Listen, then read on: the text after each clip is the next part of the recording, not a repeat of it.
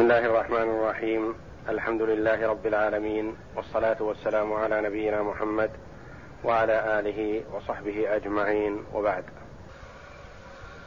اعوذ بالله من الشيطان الرجيم ثم ان ربك للذين هاجروا من بعد ما فتنوا من بعد ما فتنوا ثم جاهدوا وصبروا إن ربك من بعدها لغفور رحيم. يوم تأتي كل نفس تجادل عن نفسها وتوفى كل نفس ما عملت وهم لا يظلمون. هذه الايه هاتان الآيتان جاءتا بعد قوله جل وعلا من كفر بالله من بعد إيمانه إلا من أكره وقلبه مطمئن بالإيمان. ولكن من شرح بالكفر صدرا فعليهم غضب من الله ولهم عذاب عظيم. ذلك بانهم استحبوا الحياة الدنيا على الآخرة وأن الله لا يهدي القوم الكافرين. أولئك الذين طبع الله على قلوبهم وسمعهم وأبصارهم وأولئك هم الغافلون. لا جرم أنهم في الآخرة هم الخاسرون. ثم إن ربك للذين هاجروا من بعد ما فتنوا ثم جاهدوا وصبروا إن ربك من بعدها لغفور رحيم. هذا صنف آخر ممن فتنوا. فتنوا فافتتنوا فتأثروا وقبلوا وانصاعوا للمشركين. ثم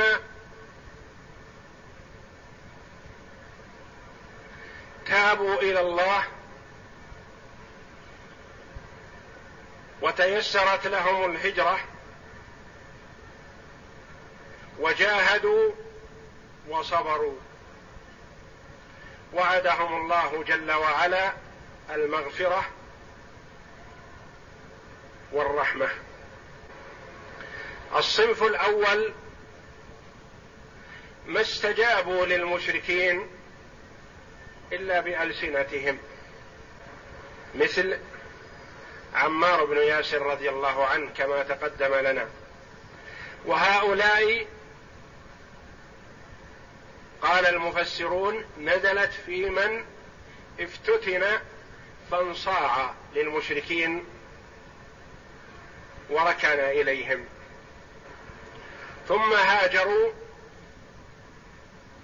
بعد هذه الفتنة ثم جاهدوا وصبروا على ما أصابهم فالله جل وعلا يعدهم المغفرة والرحمة.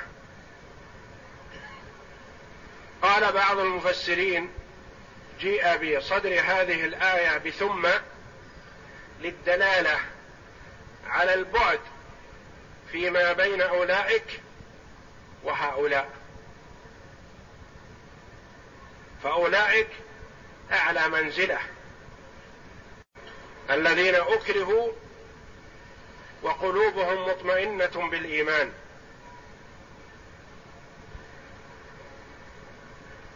وهؤلاء انصاعوا للمشركين.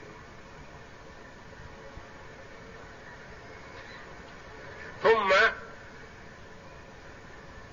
تيسرت لهم الهجرة فهاجروا. لأن أولئك قيل نزلت في من أخفى إسلامه أسلم وأخفى إسلامه وصار مع المشركين. ثم إن ربك للذين هاجروا من بعد ما فتنوا ثم جاهدوا وصبروا. إن ربك من بعدها لغفور رحيم. قراءتان فيها في فتنوا. قراءة فتنوا. وهي قراءة الجمهور. وقراءة أخرى من بعد ما فتنوا.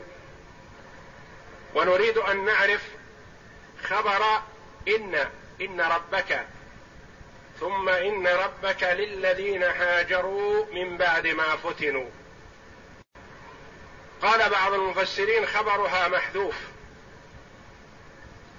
دل عليه خبر إن ربك لغفور رحيم. إن الثانية إن ربك للذين هاجروا من بعد ما فتنوا لغفور رحيم. وقيل خبرها قوله لغفور رحيم. الأخير وإن الثانية مؤكدة للأولى فلا تحتاج إلى خبر. وقال بعضهم خبرها للذين هاجروا. إن ربك للذين هاجروا. إن ربك بالولاية للذين هاجروا. إن ربك للذين هاجروا. خرجوا من بلاد الكفر وهي مكة في ذلك الوقت إلى بلاد الإسلام وهي المدينة.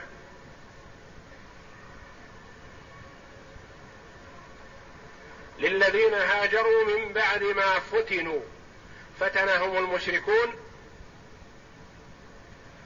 فهاجروا بعد ذلك. ثم بعد هجرتهم جاهدوا في سبيل الله وصبروا على ما أصابهم. إن ربك من بعدها من بعد الفتنة والجهاد والصبر. لغفور كثير المغفرة لهم. رحيم بهم. وهذه الآية فيها بشارة لمن اقترف ذنب. مهما عظم الذنب وتاب وأناب إلى الله فالله جل وعلا يتوب عليه ويغفر له ذنبه ويرحمه يوم القيامة.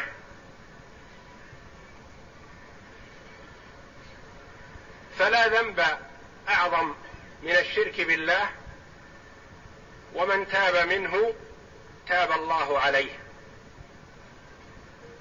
وكذا ما دونه من الزنا والسرقة وشرب الخمر وقتل النفس وغير ذلك من الكبائر إذا تاب العبد منها إلى الله جل وعلا وندم على ما فرط منه وعزم على أن لا يعود فالله جل وعلا يتوب عليه وفيها حث على الهجرة من بلاد الكفر إلى بلاد الإسلام. إذا كان المرء لا يستطيع إظهار دينه فيهاجر ليظهر دينه. وترغيب في الأعمال الصالحة ومن أعظمها الجهاد في سبيل الله.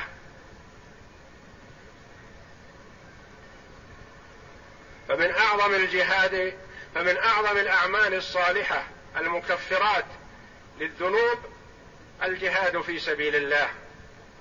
والجهاد يكون بالنفس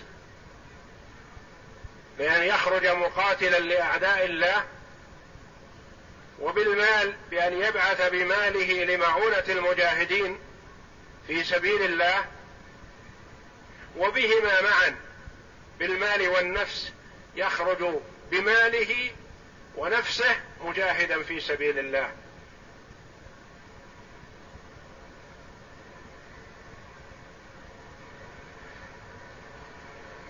سئل النبي صلى الله عليه وسلم عن أعم أفضل الأعمال قال الصلاة على وقتها. قيل ثم أي؟ قال بر الوالدين. قيل ثم أي؟ قال الجهاد في سبيل الله. وحث على الصبر على ما يصيب العبد في ذات الله جل وعلا. من أذى وحبس وضرب وأي نوع من أنواع التعذيب؟ إذا كان المرء مطمئنا بأنه على الإيمان مؤمن بالله فما يصيبه خير له إذا صبر واحتسب. الله جل وعلا يقول إنما يوفى الصابرون أجرهم بغير حساب. فثواب الصبر عظيم لا يقدر قدره إلا الله جل وعلا. جل الأعمال يعطى ثوابها حسنات معدودة قلت أو كثرت. وأما ثواب الصبر فلا يدخله عد ولا حصر. لقوله تعالى إنما يوفى الصابرون أجرهم بغير حساب. وقد رغب الله جل وعلا بالصبر في آيات كثيرة من كتابه العزيز.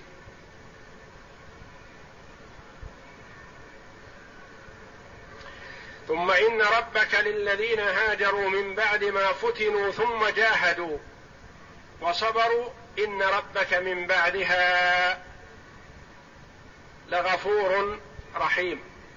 يغفر لهم ما سلف من أعمالهم السيئة يرحمهم جل وعلا.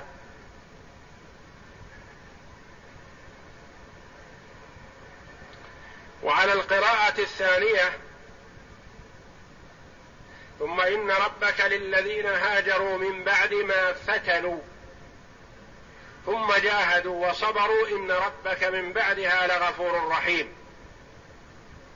تكون نزلت في من فتن المسلمين وآذاهم.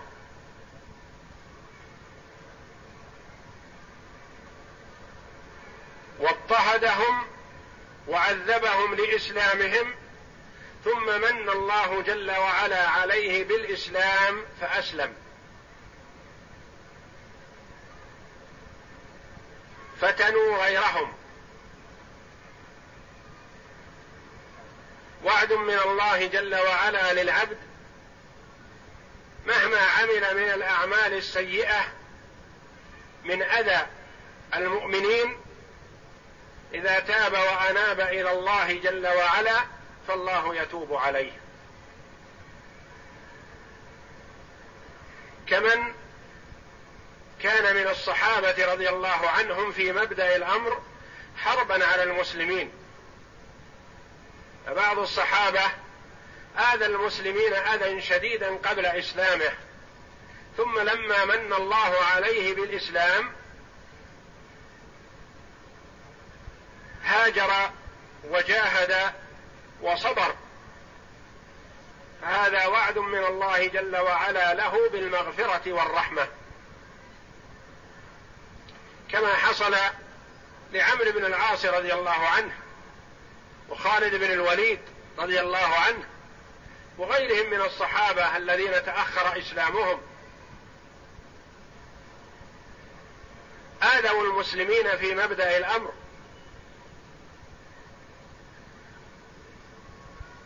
وعمر رضي الله عنه لما من الله عليه بالإسلام جاء إلى النبي صلى الله عليه وسلم معلنا اسلامه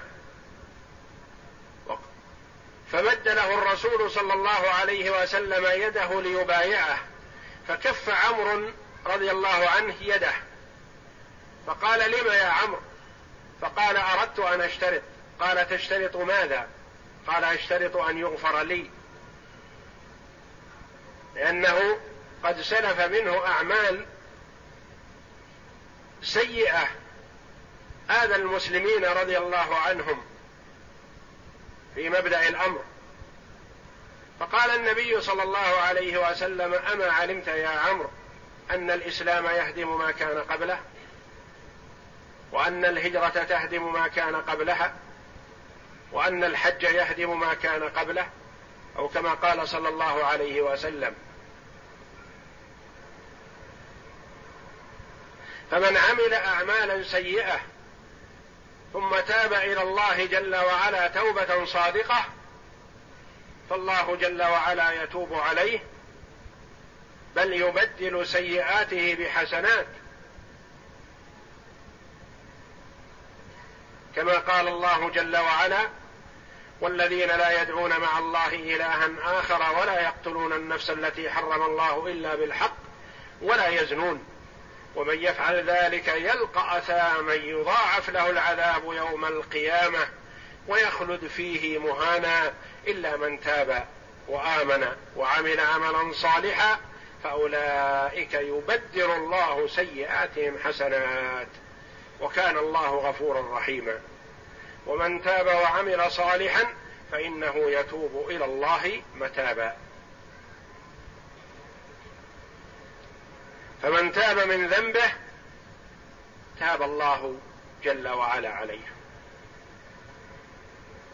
ثم إن ربك للذين هاجروا من بعد ما فتنوا ثم جاهدوا وصبروا إن ربك من بعدها لغفور رحيم. من بعدها يعني من بعد الفتنة والهجرة والجهاد والصبر. لغفور رحيم. يوم تأتي كل نفس تجادل عن نفسها. وتوفى كل نفس ما عملت وهم لا يظلمون. غفور رحيم متى؟ يوم تأتي كل نفس. يغفر لهم ويرحمهم في ذلك اليوم العظيم. فالعامل في يوم تأتي غفور رحيم صفات المبالغه غفور رحيم يوم تأتي كل نفس. وقيل العامل فيه فعل مقدر تقديره اذكر أو ذكرهم.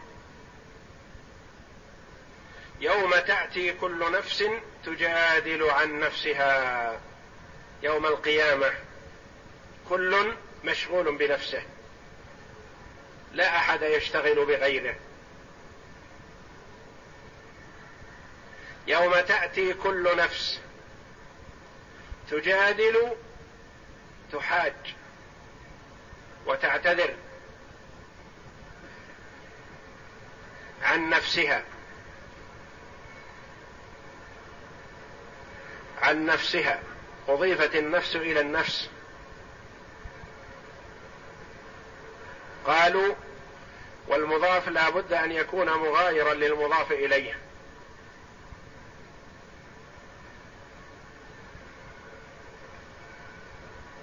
وهنا أضيفت إلى نفسها.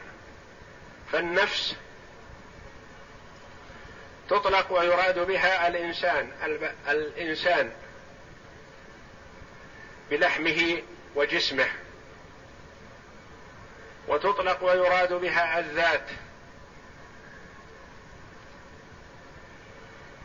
فكأن المراد والله أعلم يوم يأتي كل إنسان يجادل عن ذاته ولا يجادل عن غيره.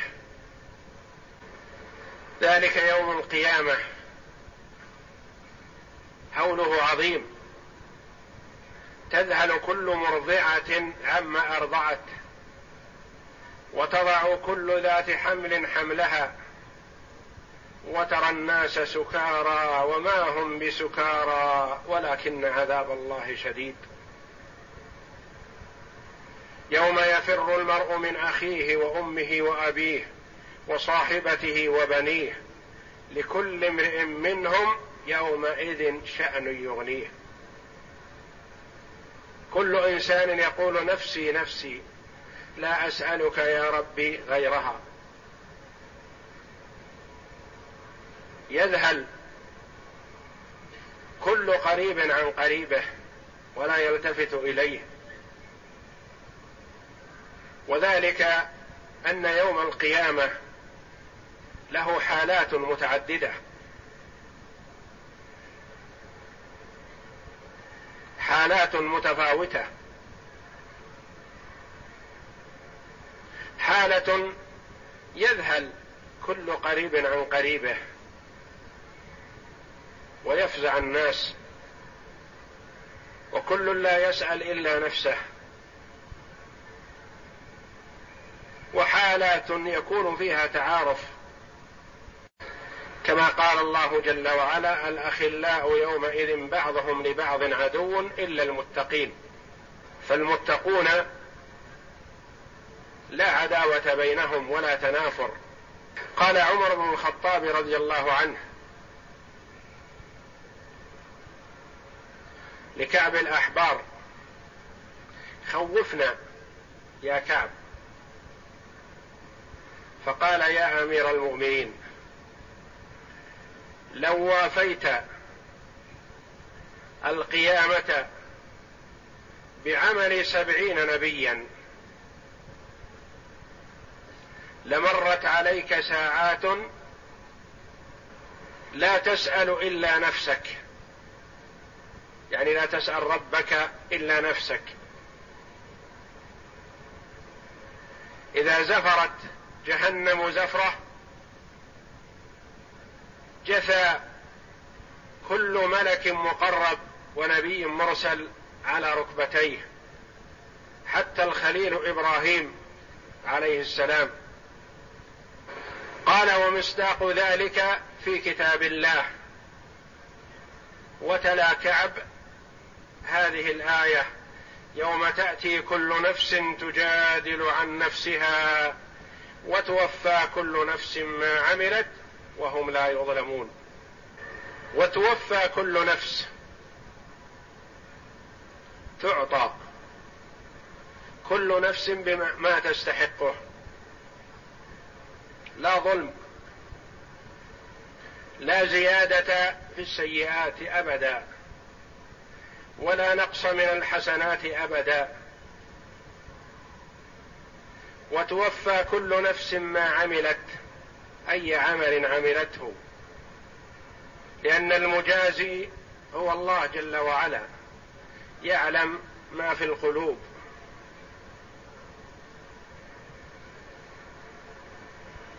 ما كان لله جل وعلا أثاب الله جل وعلا عليه.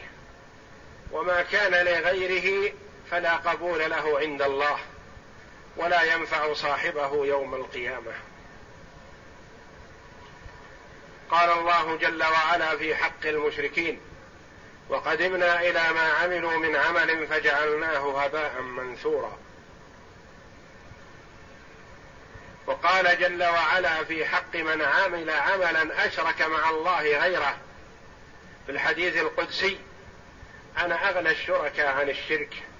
من عمل عملا أشرك معي فيه غيري تركته وشركه.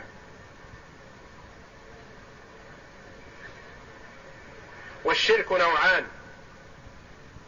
شرك أكبر محبط للعمل كله وصاحبه خالد مخلد في النار. وشرك أصغر ومنه الرياء. وعمل المرائي حابط. عمله الذي يرائي فيه حابط. لا يقبله الله جل وعلا.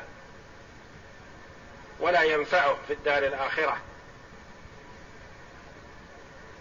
ولا يقبل الله جل وعلا من العمل إلا ما اجتمع فيه شرطان أساسيان. الإخلاص والمتابعة بأن يكون خالصا لوجه الله تعالى لا رياء فيه ولا سمعة وأن يكون على وفق سنة رسول الله صلى الله عليه وسلم. فحتى لو كان العمل خالصا لوجه الله إذا لم يكن على وفق السنة فلا قبول له ولا ينفع. يقول عليه الصلاة والسلام من أحدث في أمرنا هذا ما ليس منه فهو رد أي مردود عليه. وفي رواية من عمل عملا ليس عليه أمرنا فهو رد يعني مردود عليه. فلا بد أن يكون العمل خالصا لوجه الله تعالى وأن يكون موافقا لسنة رسول الله صلى الله عليه وسلم. فإن فقد واحد من هذين فلا فائدة في العمل ولا نفع. توفى تعطى كل نفس ما عملت على قدر عملها. والله جل وعلا يزيد في الحسنات ولا يزيد في السيئات. وينقص من السيئات ولا ينقص من الحسنات جل وعلا. فهو يجود ويتفضل ولا ينقص من عمل عبده. فمن يعمل مثقال ذرة خيرا يره ومن يعمل مثقال ذرة شرا يره. والله جل وعلا يتجاوز عن السيئات ويزيد في الحسنات. وتوفى كل نفس ما عملت. ما يصح أن تكون مصدرية ويصح أن تكون موصولة. وتوفى كل نفس عملها. وتوفى كل نفس الذي عملته.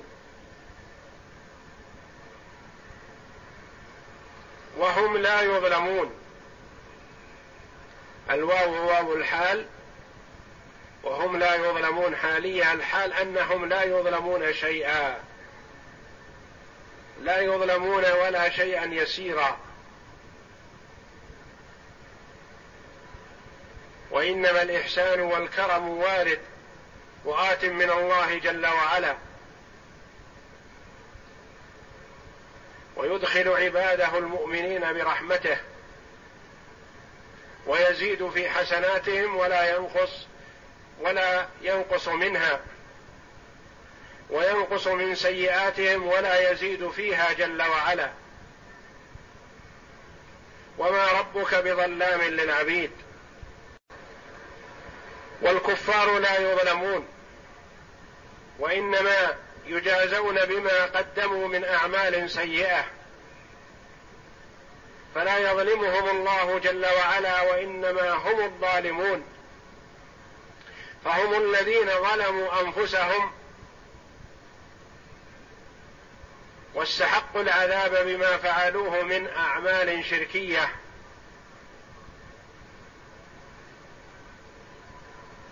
فظلموا أنفسهم بالأعمال السيئة.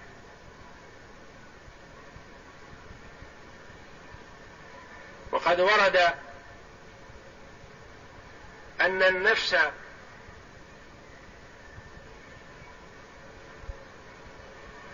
تحاج وتخاصم البدن والبدن يخاصم النفس التي هي الروح. فالبدن يقول هذه الأعمال السيئة التي عملتها بسبب الروح وإلا فأنا خشب جامد. لولا الروح. والروح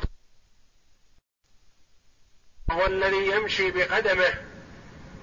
فالبدن يشتكي الروح السيئة والروح السيئة تشتكي البدن المجرم.